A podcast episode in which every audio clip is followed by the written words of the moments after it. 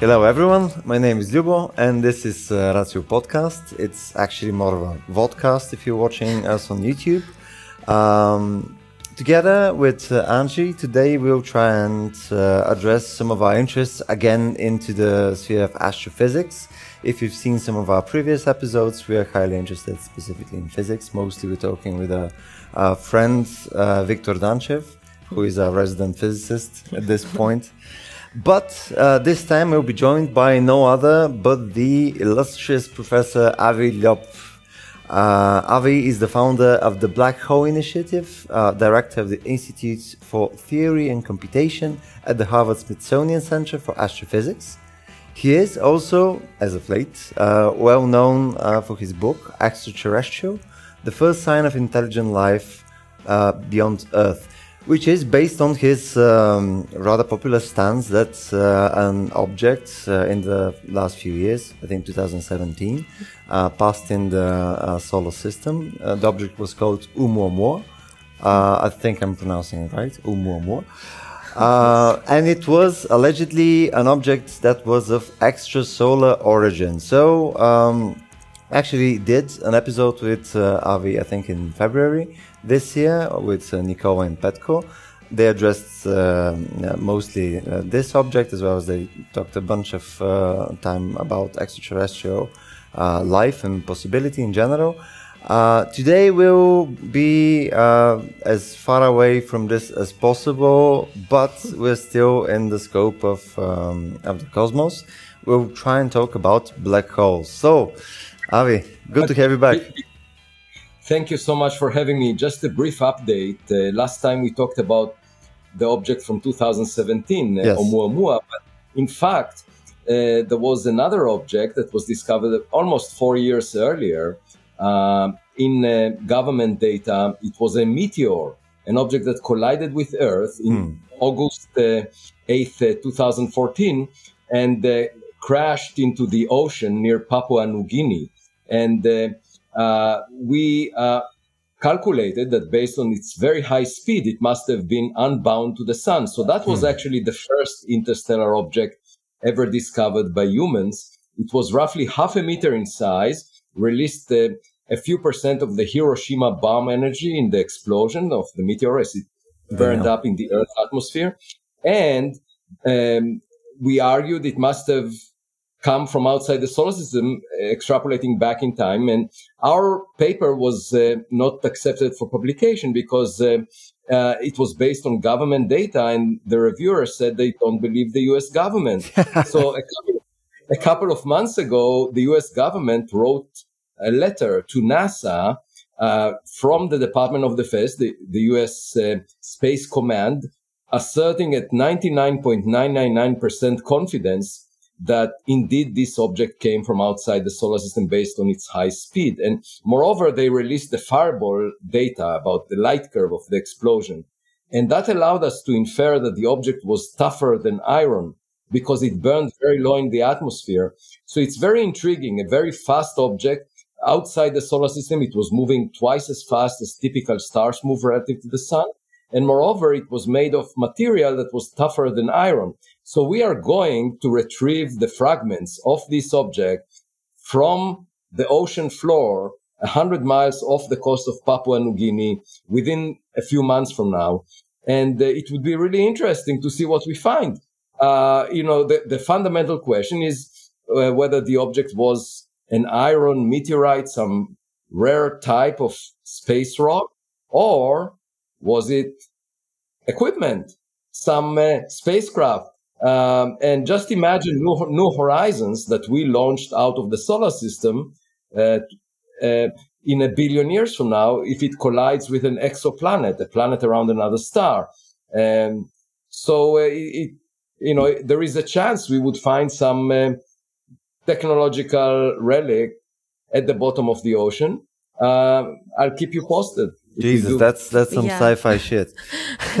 but did uh, uh, you said that uh, initially didn't um, it didn't receive publication because the data uh, wasn't uh, legit apparently uh, for the reviewers but was it before uh, was it because there isn't enough information on what's the error bars uh, for the uh, for the detection or yeah so the government it was released publicly in a catalog all the meteors that its missile warning system detected mm-hmm. because the government monitors the sky from satellites and from ground-based observatories yeah uh, make sure that there are no ballistic missiles headed towards the US or other parts. So it monitors the optimally anyway. Yeah. yeah.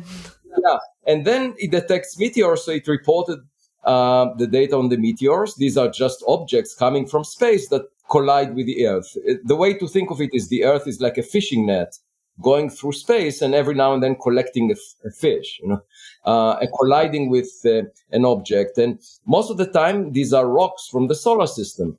Uh, but in this particular case, it was so fast that it must have been unbound to the sun. So it came from outside the solar system. And the government reported the velocity that the object had, how fast it moved, and um, uh, the location of where the impact was. And um, didn't give the error bars, didn't give the uncertainties because that would reveal the quality of the sensors that the government is using. And to me, it sounded very reasonable that the government needs to know whether an object falls on Boston or New York City, know, if it's a ballistic missile. But from the reviewers of our paper, they said, well, maybe the uncertainties were very big and therefore we don't really know what this. So the government uh, asserted in a very dedicated letter, which is quite unusual for them to come to the forefront to the help of uh, uh, science in terms of providing information. Uh, and um, they they confirmed it, and now we can uh, plan an expedition because we know the location of the site, we know how much energy was released, and how massive the object was, and uh, obviously, when we if we retrieve the fragments, we can immediately tell that the object came from outside the solar system because the composition would be different. So, I mean, I'd, I'd, like to probe you on this just a little bit more because it's, it's not a topic, but I think it's interesting. So, uh, you also know the trajectory uh, that the object uh, entered at, right? So yeah. And if you know the trajectory, you know if it's if it came from the ecliptic or if it came from a specific uh, point in space. It, it, it, came at an angle of uh, 28.7 degrees relative to sea level, um, and uh, uh, we know um, I mean, basically, the government sensors detected the fireball, the explosion of the when the object, uh, as a result of its friction with the air, uh, disintegrated. And there were three flares, uh, and uh, each of them released uh, of the order of uh, terawatt, which is 10% of the world consumption in energy during a, a, a, fraction of a second. And that amount of energy was released in a sort of in light, and the government sensors could detect that the, the fireball, the source of light is moving at a certain speed, which is 45 kilometers per second. So that tells you the speed of the meteor at the point where it exploded. Now you can extrapolate it back in time because it, it was slowed down by the atmosphere. So above the atmosphere, it was actually 60 kilometers per second. And then you continue the trajectory and you ask yourself, is it bound to the sun? And obviously it was not. I mean, that was the reason we wrote the paper about discovering this first interstellar meteor. And outside of the solar system, it was moving even faster than 60 kilometers per second, it turns out. So that's uh, twice as fast as typical stars move relative to the sun. So it was an outlier in terms of moving fast relative to the sun outside the solar system. Uh, less than 5% of all the stars move that fast. And it was also an outlier in terms of its composition because it burned, it exploded only in the lower atmosphere of the earth where the stress is huge. So we calculated how much stress was on the object from the uh, density of air and the speed that the object was moving. And uh, we can tell that its material strength was at least twice as large as that of iron, because otherwise it would have exploded much higher in the atmosphere. Hmm.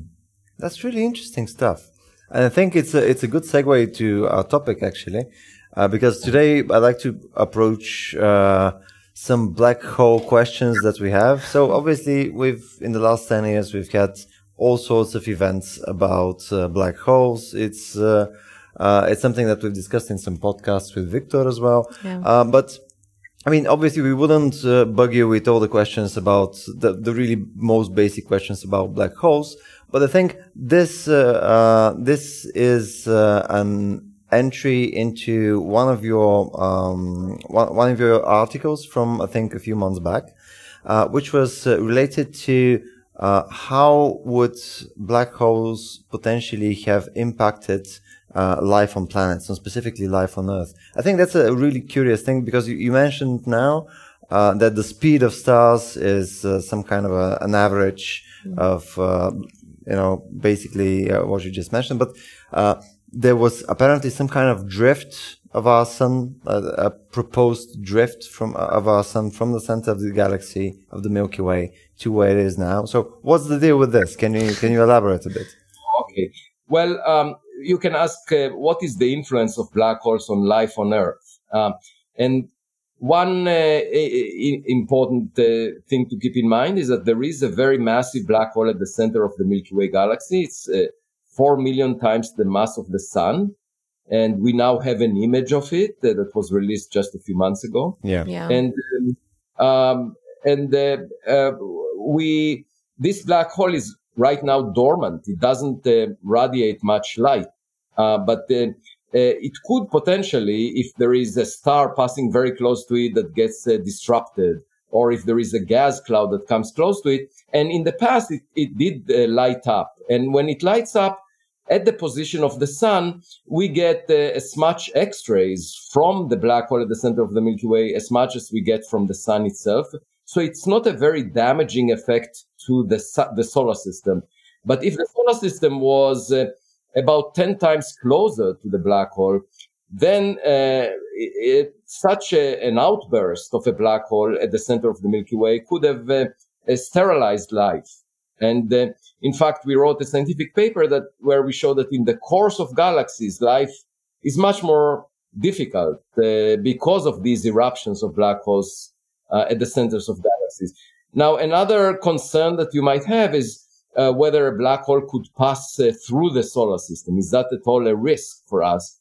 And uh, that turns out to be a very unlikely event, except uh, there is a possibility that the dark matter is made of black holes. You know, that we don't know what most of the matter in the universe is. That's quite embarrassing because we studied the universe for a century now and uh, we still can't figure out what it's made of.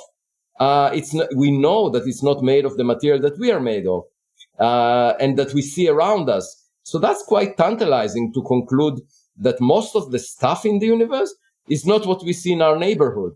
Uh, and the, the question is, what is it?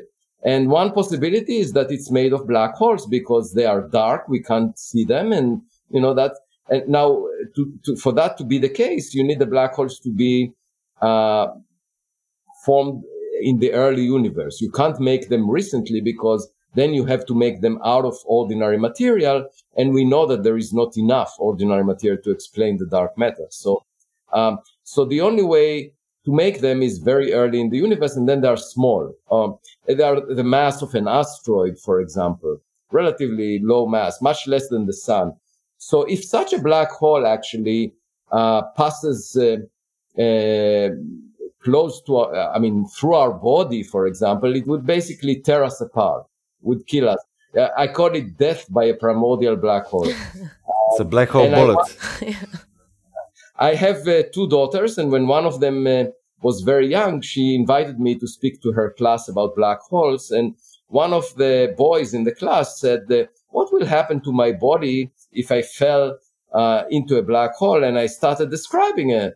And then the teacher said, Wait a minute, please don't continue because the kids will have nightmares. Uh, but um, the truth is, the black hole at the center of the Milky Way, for example, is so massive that uh, the size of its uh, horizon, and we can get into the details. What is the the horizon? Is basically the the boundary of the prison. You can think of a black hole as a prison. It's the ultimate prison. Even light cannot escape from it. And the size of the prison is the horizon, the so-called horizon of the black hole.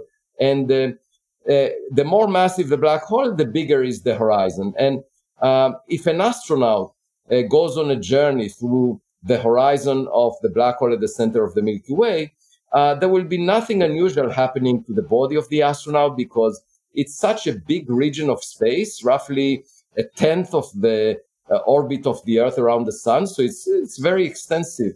And then um, if you if you cross it, you won't feel anything. There is not much difference between the gravitational force on your head versus your toes.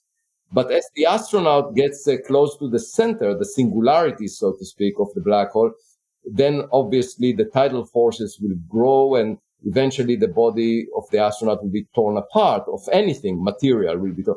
Now we don't actually know what is the singularity at the center of a black hole because for that you need, I mean, all we know is that Einstein's theory breaks down and, uh, and uh, you need to uh, complement it with quantum mechanics, but we don't have a theory that unifies quantum mechanics and gravity.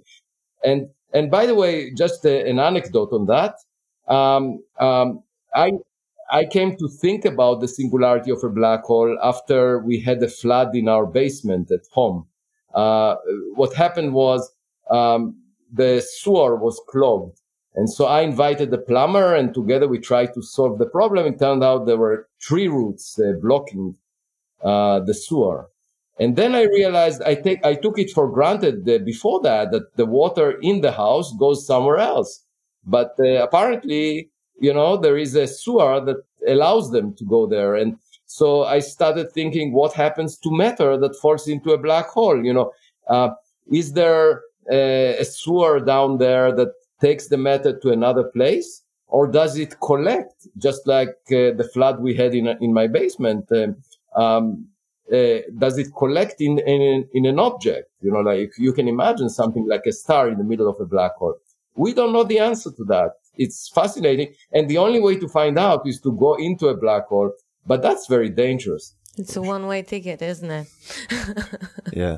Yes. It, well, um, it, it, not only that, but nobody can hear you when you get there. So if you, if you take a cell phone with you, uh, you can tell a, a, person on Earth that you are getting closer to the black hole. And then what will happen is the signal will get stretched in time and eventually you will fade away.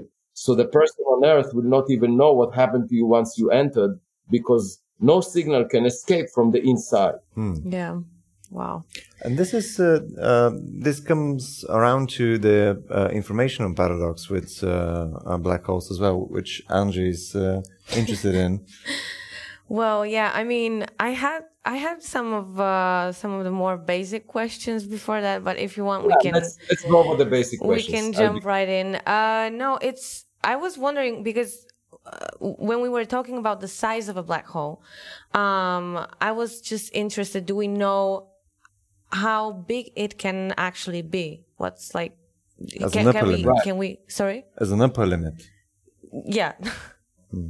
So the size um, was derived already uh, more than a century ago. So when Einstein came up with his uh, uh, general theory of relativity to describe gravity, um, he couldn't find an elegant uh, solution. And uh, Karl Schwarzschild, a, a, a, friend of his that was uh, the director of the Potsdam Observatory, at the time it was just around, it was November 1915 and uh, just about uh, when the Second World War started, and and uh, Karl Schwarzschild got drafted to the front, the German front, and but he managed to find a solution, which is called the Schwarzschild solution for a black hole. Sent a postcard to Einstein, and Einstein published it.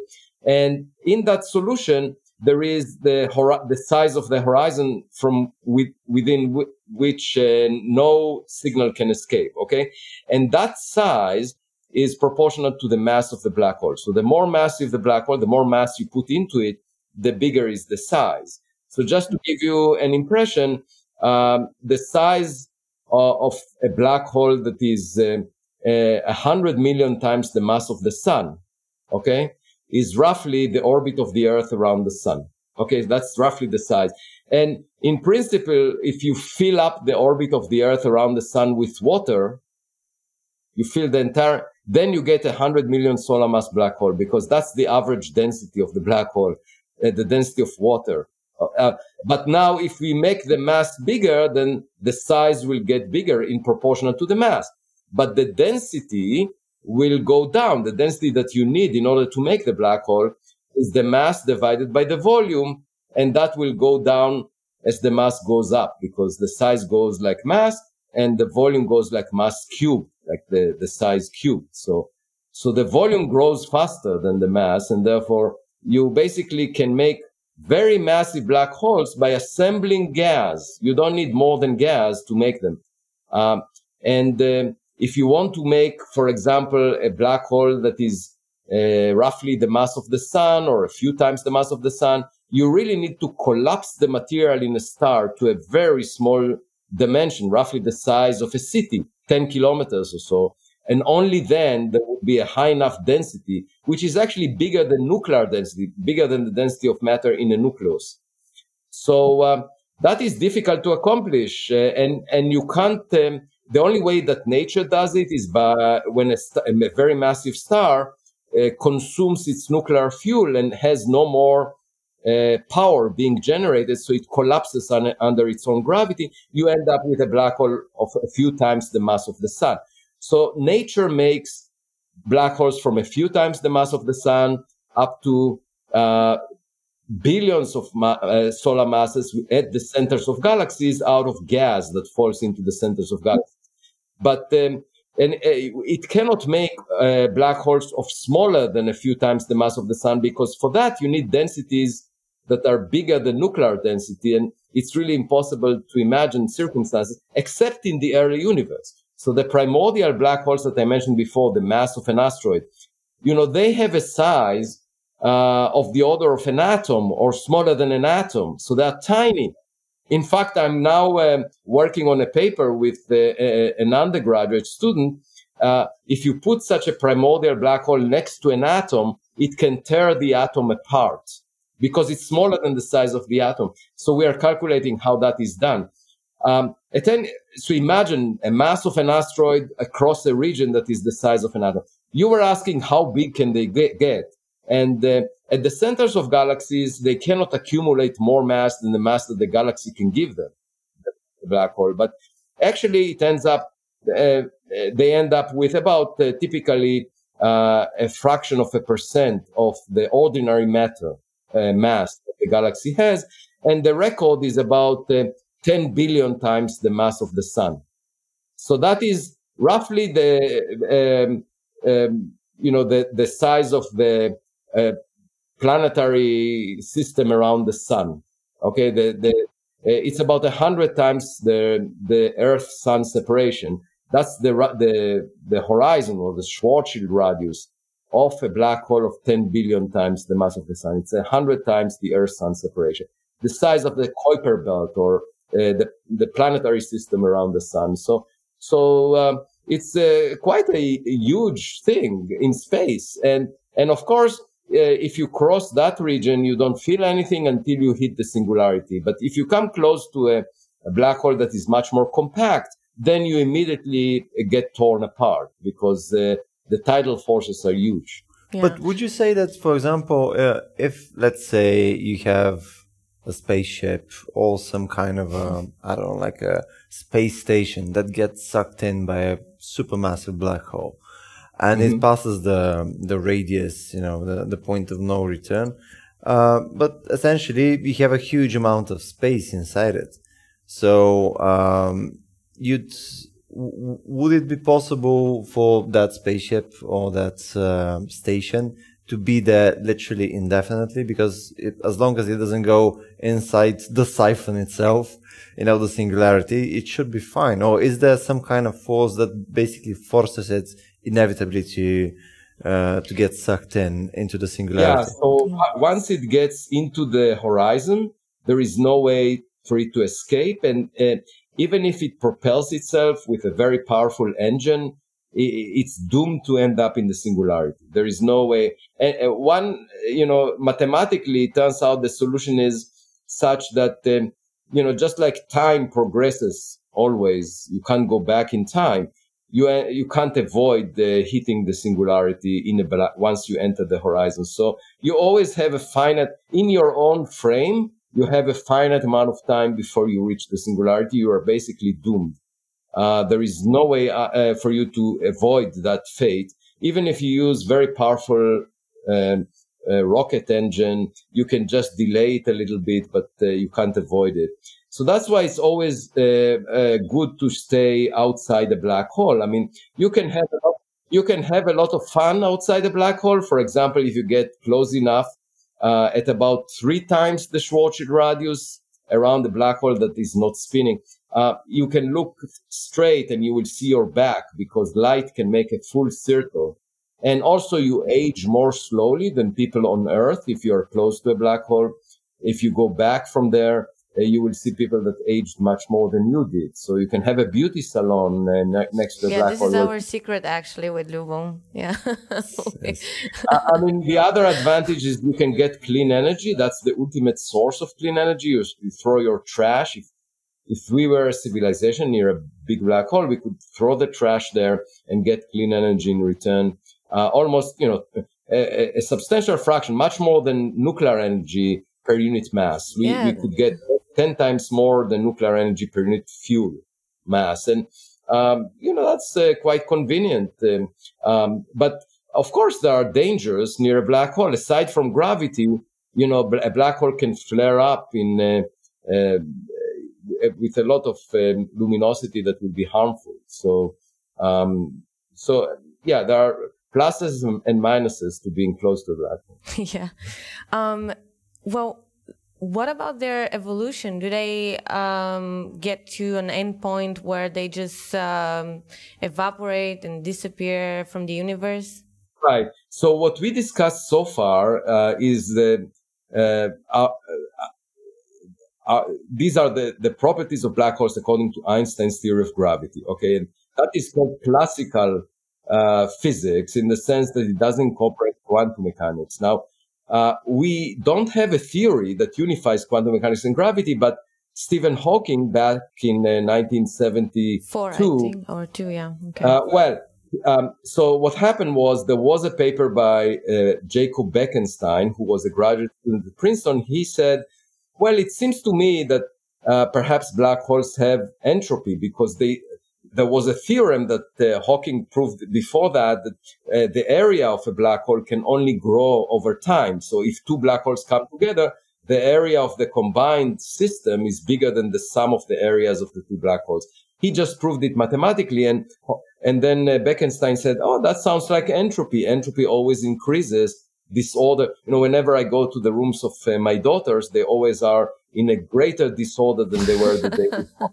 um, so. Uh, so um, the, he suggested it heuristically, and then Hawking said, "Ah, oh, that makes no sense, and I will prove that it's wrong." He tried to calculate some very, in a very simple-minded way, uh, quantum mechanically, that uh, the vacuum uh, near a black hole implies that there is no meaning to entropy, and uh, he, to his uh, surprise, realized that in fact there should be emission of radiation from a black hole, and that's called the Hawking radiation. The Hawking radiation uh, yeah. uh, and this, you know, there is an important lesson from this that uh, in science, very it doesn't matter what motivates people, but uh, if they do their job honestly, they may come to the conclusion that is opposite of what they started with.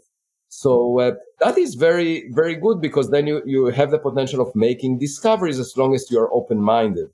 And uh, uh, so uh, the result of Hawking evaporation, he called it black hole bombs because if a black hole is very small, the evaporation is very quick because the, basically you can think of it as um, radiation with a wavelength that is the size of the horizon. So that radiation cannot be trapped inside the prism because you cannot localize uh, uh, radiation to better than the wavelength of the radiation. That's one cycle. So if one cycle of the radiation spans a region as big as the black hole or bigger than that, you cannot really put that that wave inside the prison because it has already one leg outside of the prison. So that's why uh, waves with wavelengths that are bigger than the horizon manage to escape. And that is the origin of Hawking radiation that, that uh, you cannot, you know, even though classically you have a solution that says nothing can escape from inside, in quantum mechanics, you describe particles as waves. And the, if the wavelength of the wave is uh, bigger than the size of the horizon, the waves are leaking out.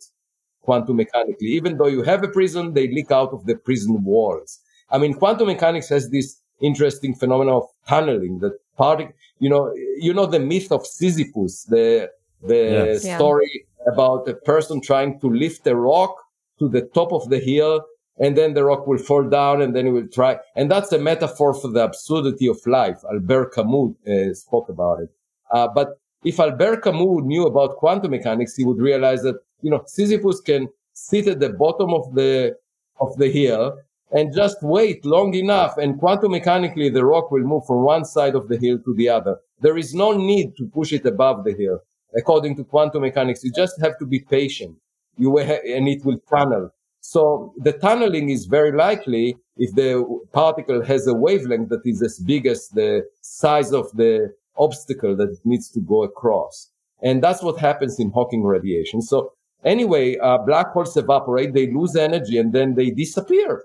That's the uh, rational conclusion but, out of but the. But how quick is it? I mean, okay, so uh, the radi- uh, so since the wavelength is the size of the horizon, the more massive the black hole, the smaller is the temperature, the longer is the wavelength. Yeah. So the temperature is very high for small black holes, and very low for large. Uh, so the temperature scales inversely with mass.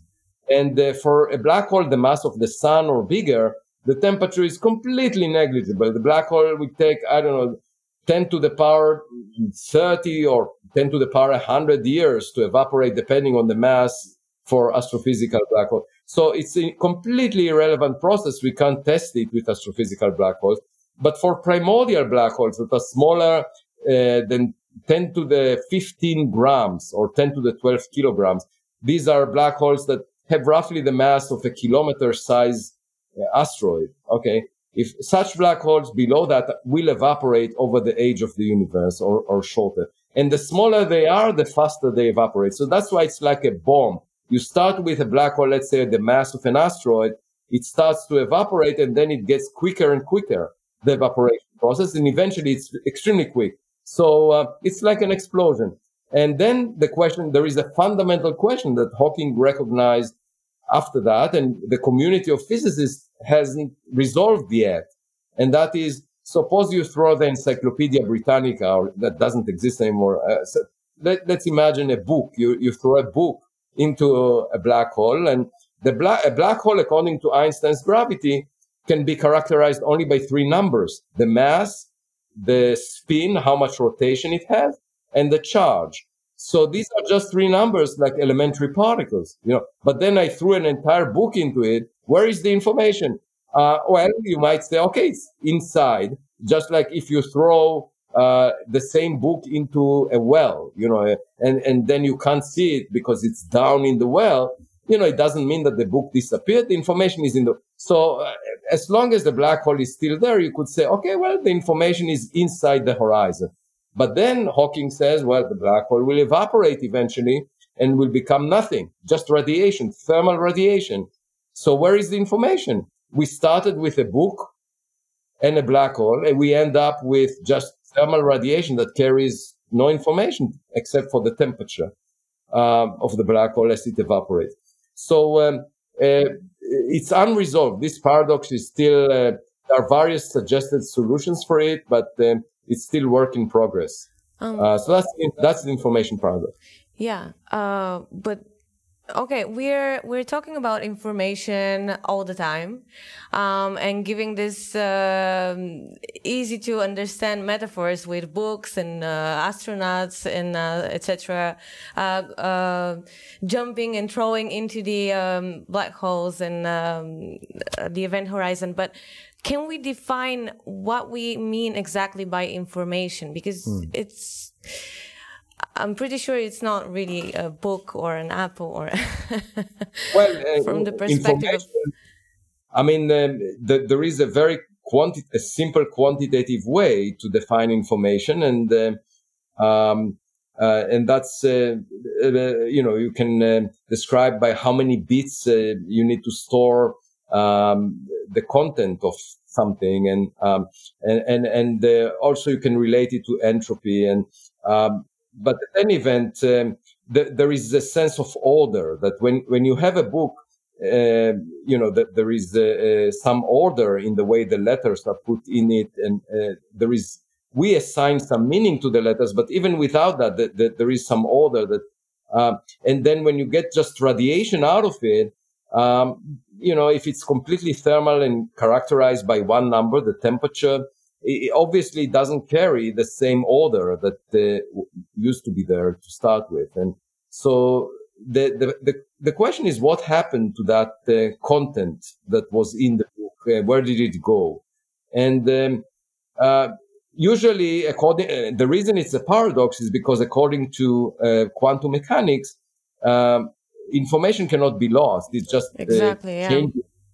For example, if you throw the book into the sun, then there would be information encoded in the radiation coming out of the sun. It's very subtle, but in principle, it's there. According to quantum mechanics, information is never lost. That's called unitarity. So there is something here that involves gravity and quantum mechanics, and that's where the difficulty lies. And uh, in my mind, this um, uh, paradox is part of um, you know, is probably reflecting our ignorance and how we unify quantum mechanics and gravity. Since we don't have a good theory um, uh, that unifies the two, um, we can't really resolve this paradox. And, and the, the same about the Big Bang, you know, what happened before the Big Bang. That's another singularity that uh, comes out of Einstein's theory. And uh, Einstein didn't like it. He wanted the universe to exist forever. And uh, the question is what happened before the Big Bang, you know, and, uh, and um, if, if we ever meet an extraterrestrial civilization, that would be uh, close to the top of my list of questions to ask them. Do they know what happened before the Big Bang? Because my, um, uh, I would like to know, for example, uh, if you have a, a, theory that unifies quantum mechanics and gravity, can you engineer a baby universe? Can you create a baby universe in the laboratory? Because if you can, perhaps the before the Big Bang, there was a laboratory and there were some uh, entities there with uh, lab lab suits, you know, white suits that uh, mixed some things and made our universe in Sci-fi it. again.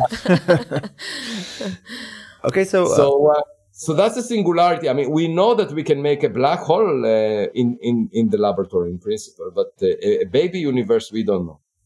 Can we? Sorry to interrupt you, but, mm-hmm. but when you say we know uh, to make a, a, black hole, I, I I can't I cannot stop myself from asking, can we actually destroy a black hole?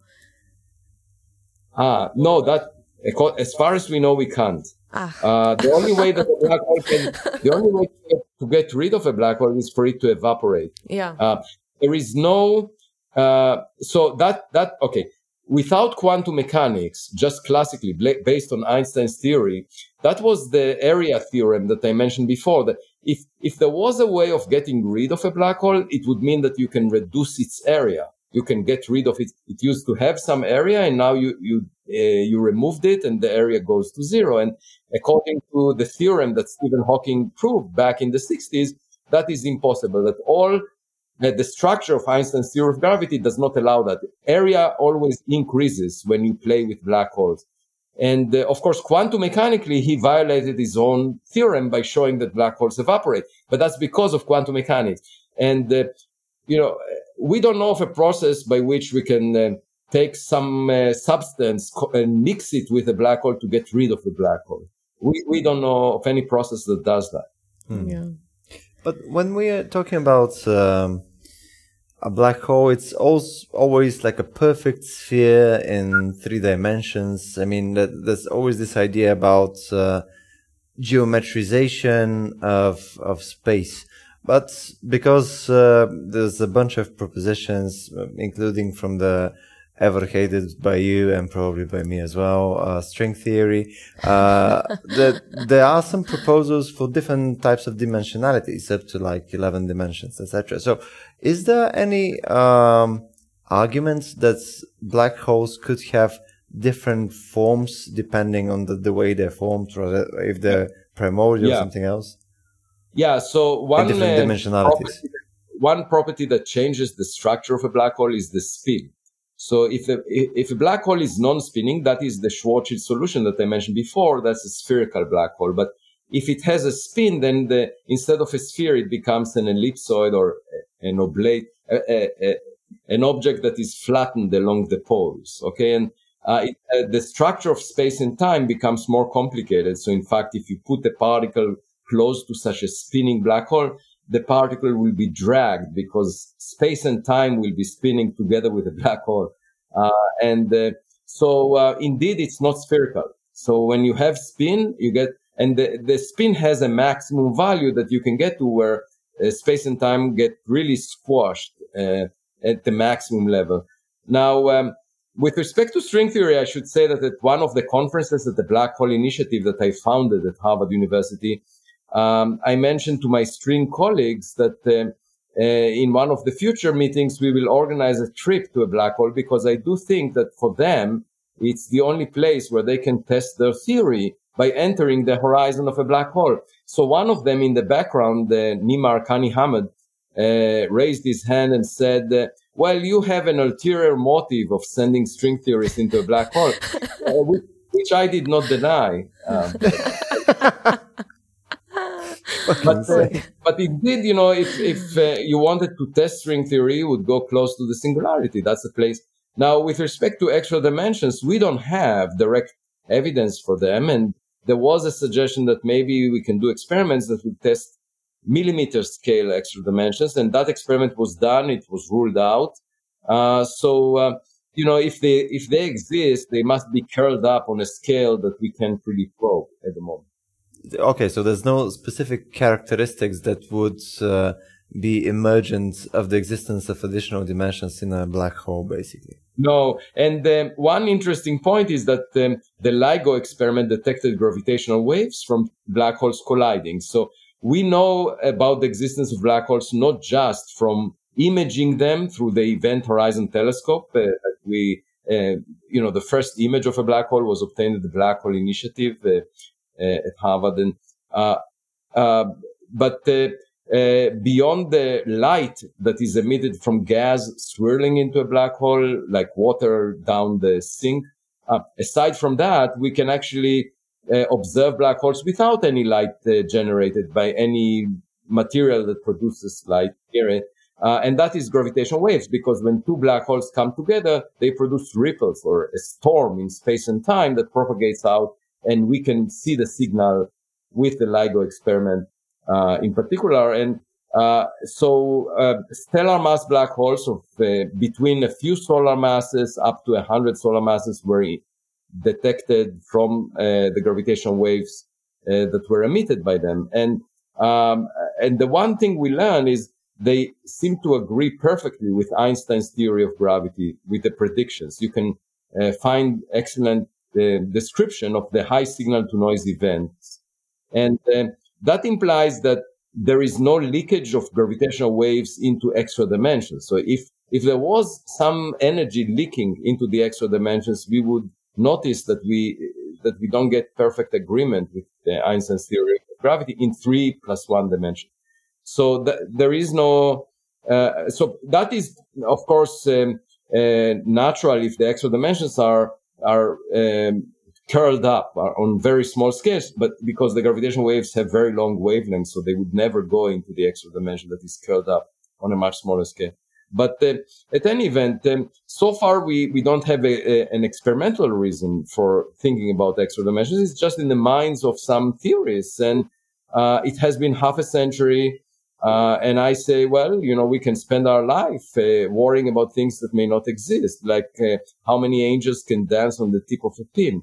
Uh, and of course, you know, if you have a big enough community, will be you will feel justified dealing with that, and that's what's going on right now. But um, I think we have more urgent things to attend to, such as objects we don't understand in the sky, anomalous objects. Mm. When when we were talking about uh, gravity waves, uh, you had an article about uh, the displacement of the moon due to potentially yeah. Uh, a really big gravity wave. Can you elaborate right. on this a bit?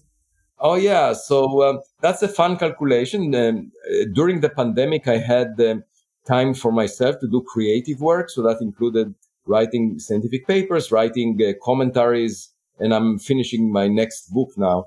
Uh, and so in one of those papers, I uh, calculated that if at the center of the Milky Way, there wasn't just one black hole, but there was a companion to the black hole. So another black hole orbiting around it with a mass that is a fraction of the mass of the big black hole, um, then it would generate gravitational waves, and uh, and as a result, uh, you know, the moon would uh, get displaced relative to the Earth, and uh, the amazing thing is that it's measurable because we have lunar ra- ranging. Uh, the, uh, the Apollo program left some reflectors on the surface of the moon, and you can bounce lasers off these reflectors and measure the distance to the moon very precisely. And there has been such measurements over decades, and since the Apollo program, and they got to a very high precision, one part in 10 to the 12th uh, precision in measurements of uh, uh, as to how um, small uh, is the deviation from uh, what you expect based on um, Einstein's theory of gravity and or Newtonian gravity. And uh, if there was such a wave passing by, it would basically separate the Earth and the Moon be- because the wavelength uh, is comparable to the Earth-Moon separation I showed. And uh, that's an interesting point that uh, a gravitational wave passing through can actually be seen by monitoring the motion of the moon relative to Earth. Um, so I found that uh, quite interesting. I, I, also wrote a number of other interesting uh, ideas about um, uh, testing general relativity. Uh, for example, you know that I talked before about the dark matter. We don't know what most of the stuff in the universe is, but an alternative to that would be to say, well, there is no missing matter. We are not missing any matter. The matter is the one that we have, we, we, we have around us we are just missing the fact that gravity is modified. You know, gravity does not behave the way we expect it at very low accelerations. And that is a theory that was proposed more than 40 years ago. Uh, and uh, it's called modified Newtonian dynamics, MOND. And uh, it basically suggests that maybe the inertia of matter is uh, smaller when the acceleration is smaller. So you, you think that there is more gravity, but there is not more gravity. It's just that the inertial ma- the inertia of matter is uh, smaller, so it, matter can be affected more easily by the same force. And I said, well, you know, if that's the case, we can test it because we can build a rocket. And you know, a rocket suffers from the so-called tyranny of the rocket equation. Since Sputnik until now, all the rockets that we launched to space, all of them reached roughly the same speed of several tens of kilometers per second you may ask yourself, why? Why can't we improve on that? You know, over the past um, 70 years. And the answer is uh, because of the tyranny of the rocket equation, which basically says that the amount of fuel, the mass of the fuel relative to the payload has to grow exponentially with the increase in the final speed. So if you want to, uh, for example, if you take a million times more mass in the fuel than the payload is, so you have a tiny payload with a million times more mass in the fuel.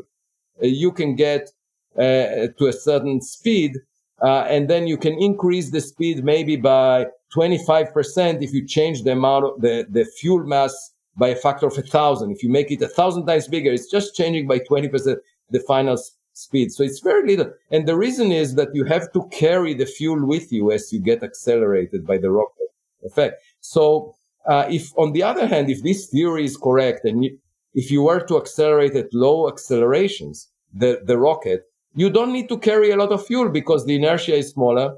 And it turns out that the tyranny of the rocket equation disappears. So here is a way of testing whether gravity is modified uh, in, in this way or whether there is dark matter just by uh, building a rocket that accelerates very at, at, low accelerations and seeing that you know, the, with the same, with a relatively small amount of fuel, you can reach very high speeds. Um, so another, this is another interesting test of gravity. And, and let me mention another test of gravity that I wrote about, which is related to black holes. You know, if you imagine a black hole that we discussed before, it has the size of the Schwarzschild radius, let's say, if it's not spinning. So that's the size. And uh, you take the mass of the black hole multiply it by the speed of light squared, E equal mc squared. You know, that was another result from Einstein. That's the maximum amount of energy that you can associate with that black hole. You take all this energy, mc squared, and you release it over the shortest amount of time that you can. What is the shortest amount of time? It's the Schwarzschild radius or the horizon, the size of the horizon divided by the speed of light. That's the shortest amount of time you can release this energy. So you take all the energy, release it in the shortest time. This is surely the maximum power that you can generate. So if you ask yourself, suppose I have a lamp, a, a, a light bulb, how luminous can a light bulb get? How, what is the highest luminosity that the light, you know, we usually work with a hundred watt. What is the limit? How, how many watts can we have on a light?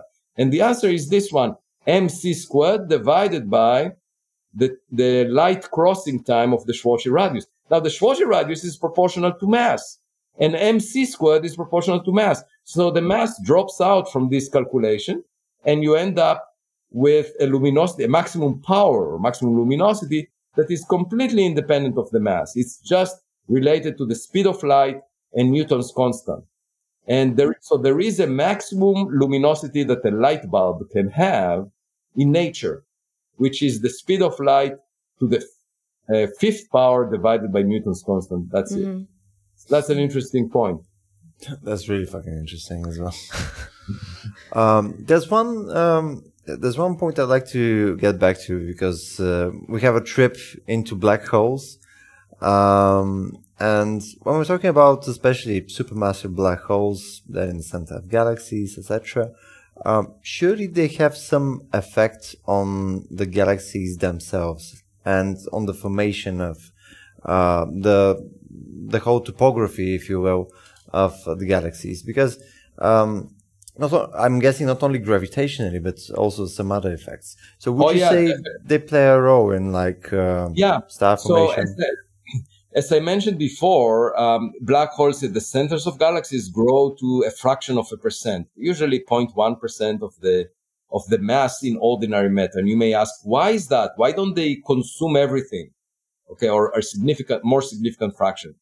And the answer is because when they consume that much mass, they release so much energy because they are such efficient engines of converting rest mass to radiation that they basically uh, uh, remove the food off the table. They they get rid of the uh, gas that feeds them.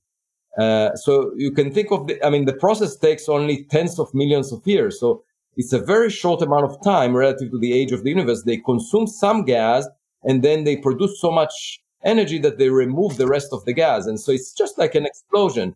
And we see those explosions in the form of what is called quasars. Um, these are luminous uh, uh, sources that are basically the black hole shining very brightly when it eats up the gas in the galaxy. And the way to think of it is like a baby, you know, imagine a baby eating, uh, and then uh, out of a bowl.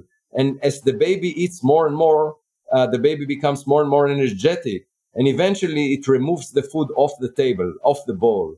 And uh, that's what happens in the centers of galaxies, that black holes become so energetic that they remove eventually the, the food.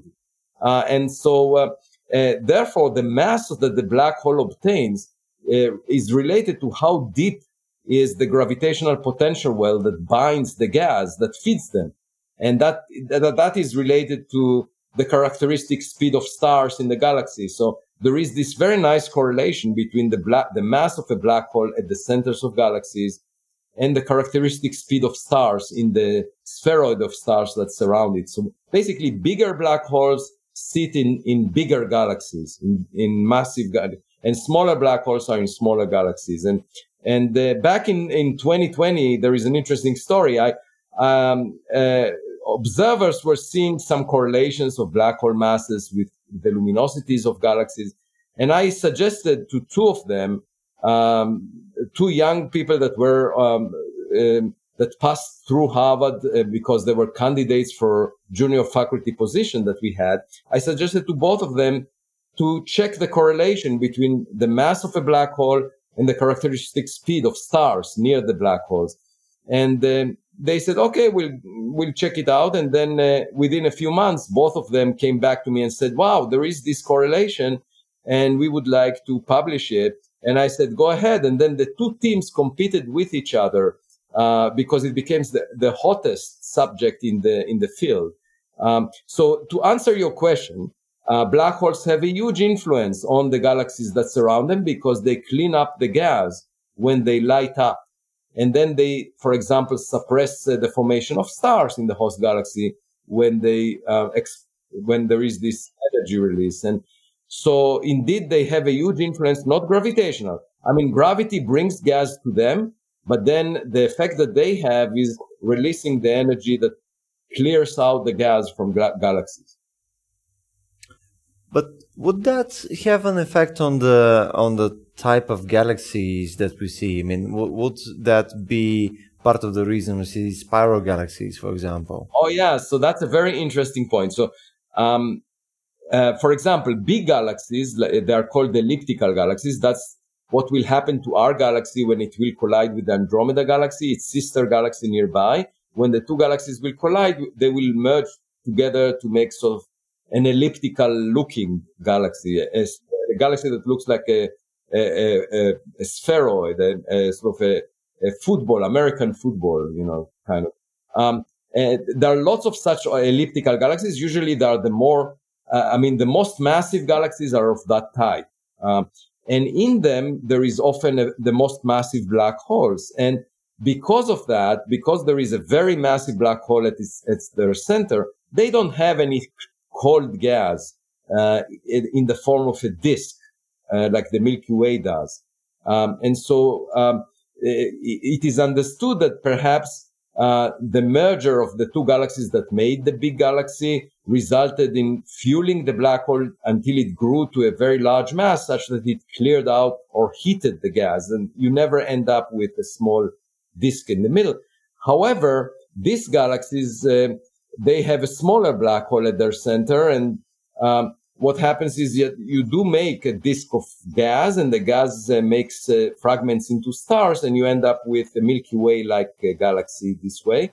But the black holes at the centers are not as luminous. They don't have as strong of a feedback on the rest of the galaxy. So you do have still the disk shape. And there is a whole continuum between these galaxies and elliptical galaxies. In fact, many elliptical galaxies have a tiny disk in the middle, uh, and many elliptic, many uh, disk galaxies like the Milky Way have a bulge in the middle, which is sort of like an elliptical galaxy. So it's all about the ratio of the disk versus the spheroid. So if the spheroid is compact and the disk is bigger, you call it a disk galaxy or a spiral galaxy. If it's the other way around, you call it an elliptical, but it, there is a continuum between the two.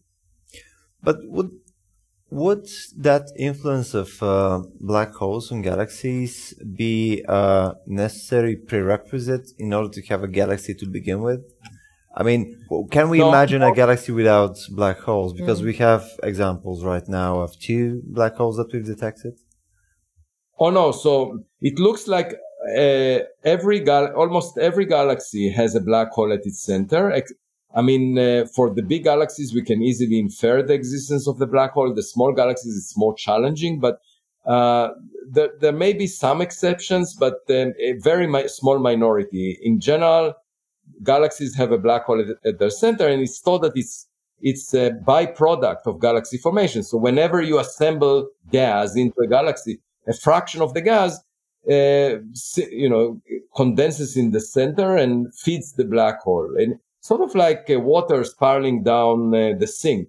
Uh, you end up with the water in the hole at the middle. Uh, and then uh, the only reason that this process stops is because the black hole itself becomes powerful so that it clears the gas. But if there was no feedback of that nature, you would get much more mass channeled into the central black hole. Um, and it, in that case, our Milky Way galaxy, instead of having 4 million times the mass of the sun, it, it would have had a black hole of 4 billion times the mass of the sun, you know, something quite substantial. And that would have affected life on Earth. So we, we should be grateful for this feedback that suppresses the growth of this baby. uh, I have uh, one last question. Okay. so, uh, because we, we, we mentioned primordial black holes a bunch of times, and I think they're really fascinating in a uh, in a very disturbing fashion. um, so, essentially the the universe is kind of like a shooting range potentially with primordial black holes. But wouldn't that mean that we'd see a lot more interactions of such black holes with uh, random objects? Oh Uh, yeah, so that that is how we put. Um, this is an excellent point. That's how we put limits on the possibility that the dark matter is made of primordial black holes. And in fact, I should say that almost the entire range of possible masses is ruled out. Almost all of it. There is a small window around asteroid masses, but it's very unlikely that the it's very unlikely the dark matter is made of uh, primordial black holes based on all the constraints along the lines that you just mentioned because these black holes would interact with either stars or with gas in ways that would change uh, things that we see. Okay. And we don't see that. And so you can rule out black holes. You can also rule them out because they would, for example, focus light from a star behind them and you would see that. And so that's called gravitational lensing. And uh, that puts limits on uh, black holes of masses comparable to that of the sun or even smaller than that, uh, the mass of the earth. Um, so altogether, it looks like uh, it's very unlikely that the dark matter is made of primordial black holes. So we don't know if primordial black holes exist. Uh, it's a speculation. Um, and uh, what we do know is that the black holes forming out of the collapse of stars, it definitely exists. Black holes forming out of the condensation of gas at the centers of galaxies definitely exist. And, you know, uh, the nearest black hole to us could be at a distance of uh, tens of light years from us. Uh, but uh, we don't have to worry that it will come close to us if there are no primordial black holes. There is no risk um, uh, of, of any damage that will happen as a result of, of a black hole, unless you come uh, on purpose. If you take a spaceship and come close to it, then of course you are at risk. Yeah.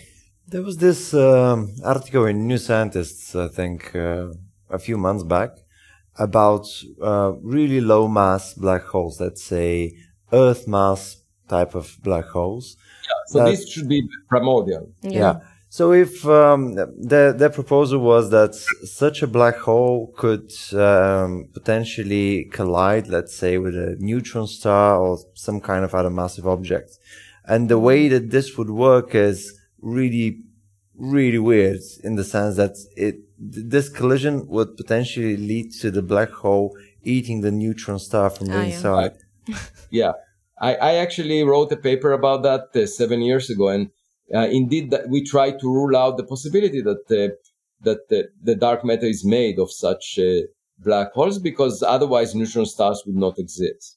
Yeah, exactly as you say. Uh, so that's one way of limiting the abundance the uh, of primordial black holes, the, the effect they have on stars, the effect they have on gas, uh, and you know, it, it doesn't look, it doesn't seem likely that primordial black holes were made based on all of these constraints. And also, you need a mechanism to make them in the early universe. You basically uh, need some process that um, takes all of the energy within the horizon of the universe and enhances it enough for them for that energy to collapse to a black hole. And, and so far, there weren't any compelling mechanisms for doing that. So I would say it's a speculation whether primordial black holes exist. Um, but we have plenty of other black holes to study. So there is definitely not a shortage. And we have an image of a black hole. We have the gravitational waves detected from a black hole. And, um, you know, the, it, there is a lot of excitement in the study of black holes. What I would like to um, uh, find in the future is something that deviates from the expectation. Some because only through that we will learn something new. And uh, uh, so far we haven't had anything that deviates from what we expect about black holes. So uh, although it's uh, reassuring that Einstein was correct, it's uh, it's also boring. Uh, I would like excitement. So basically, Avi, you, you're trying to, in a way, uh, make a scientific provocation uh, to the status quo. I mean, I can see, I can see you kind of doing it with uh, most of your, uh, most of the topics uh, you Yeah. engage. You try and figure out places that we're not going right now, even if Oh, they look a bit sci-fi-ish.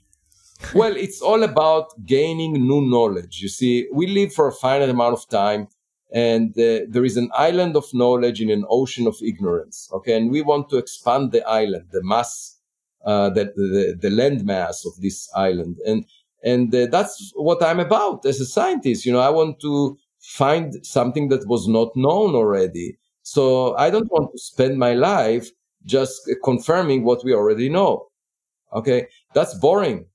Uh, I, I, think doing science is fun. You know, a week ago, my students uh, and postdocs, former, uh, celebrated my 60th birthday at Martha's Vineyard. And, um, you know, I was very moved by, by this conference because uh, a, lot of them came to tell me that I had an impact on their life. And to me, it was um, uh, the first time they said that. And they mentioned also at the banquet some anecdotes about me helping that I completely forgot about. But um, it's sort of like an academic um, DNA that I gave them, and uh, they carry it into the world. And it's an academic family. There is a bliss to an academic family. But um, what I try to I mean, the one common denominator, uh, the common thread that runs through all of them uh, that I could notice in that week is that they are open minded, they are curious, they regard the scientific process as fun. You know, it's not about um, uh, accounting. You know, it's not about uh, confirming things we already know and uh, giving each other awards. It's more about the fun of discovery. And, you know, that's what um, still makes it fun for me. You know, I'm not um, about, about, the titles that I acquired. I, I don't care so much about um, my past knowledge. I, I, don't want to be regarded as an expert because an expert is basically saying, um, you know, all I know would allow me to explain everything I will face in the future because that's the meaning of being an expert. I want to be surprised. I want to see uh, things that I've never expected, anomalies that will teach me something new. You want, want, to be an explorer. and I want to, and that's what we will do in Papua New Guinea. We will explore the ocean floor. You see, and that's what makes it fun and um, uh, exciting. Science does not need to be boring, you know, and it's not a matter of a, a bunch of old people pretending to know everything that, that you have to listen to in a classroom. You know, that, that is really not the way. And I would like to maintain my childhood curiosity. And I, I'm willing to be wrong because very often, you know, you think something is exciting. It turns out to be wrong. Uh, so fine. Uh, so then we move on. But the one thing to keep in mind is the mainstream uh, people who are boring experts, you know, they would tell you that you need to invest $10 billion in the Large Hadron Collider, okay, in order to find supersymmetry, which uh, in, a, in a very natural range of parameters. And for decades, that was discussed and everyone agreed, yeah, supersymmetry. In fact, people even assumed supersymmetry is correct and built on it string theory, uh, superstring theory. So they, they said, okay, supersymmetry, we know it exists. And then goes the Large Hadron Collider, looks for supersymmetry in the natural parameter space and doesn't find it. Now, did anyone declare that they were wrong in predicting that this is the natural range of parameters that the Large Hadron Collider will find? No, I mean, they predicted it. It turned out to be wrong. That's the way scientific process is, is done. And I, I, I don't want them to admit that they made a big mistake, that the awards, they, they, give back the awards they got for inventing supersymmetry. That's okay. But uh, at the same time, the, the, innovation and being willing to entertain possibilities that are uh, off the beaten path should not be dismissed ahead of their time. And uh, in particular, if there are anomalous objects in the sky that could be artificial, you know, let's uh, study them rather than dismiss, because even the mainstream makes mistake again and again, and and th- these mistakes do cost money. It's like ten billion dollars. Like, for example, in the search for technological artifacts, you know, extraterrestrial equipment, it, for a hundred million dollars, we can make a huge amount of progress. That's just one percent of the budget of the Large Hadron Collider. So I said, okay, we made a mistake there in predicting something that doesn't exist. It was a hundred times more expensive than even if I make a mistake in, in saying these are these objects are anomalous, let's find out what they are. You know, it wouldn't cost us more than one percent of that. So there needs to be some balance uh, in the way we uh, allocate resources. Hmm. Well, Avi, I think I think we're reaching the limit of uh, of your time now. Uh, we probably took more than an hour or something. Thank you again for uh, taking the time and uh, discussing black holes and a bunch of other Yeah. related topics. It was really really fun. Definitely, if you if you uh, if you like, I'd I have a bunch of more topics that I'd like to pick your brain about. If you're interested, uh, we definitely are. Sure, Yeah. I will be delighted. And um, um, in fact, I, I wish I could have spoken with you Bulgarian uh, because my mother came from, from Bulgaria, and um, I'm very proud of that. Uh, half of my DNA is Bulgarian. So um, uh, anytime you want to speak with me, I'm here to. Uh, you. So thank you. Amazing. That's Amazing. that's really kind of you. Thank you again for your time today, and maybe next time you'll visit Sofia and also Kharkov, as we Oh, yeah, discussed. that would be. fun. this would be Uh, great. I, I, I, that would remind me of the food that I enjoyed during my childhood, uh, burekas and all, all of this. Nice. Okay, so uh, let's thank our audience as well. Thank you guys uh, for being with us uh, for the past hour something. Uh, Avi has been really forthcoming with explaining stuff related to black holes. Uh, if you've enjoyed this content uh, and if you'd like us to do more videos and continue doing our podcast as well, you can support us at ratio.bg slash support. Thank you again for watching.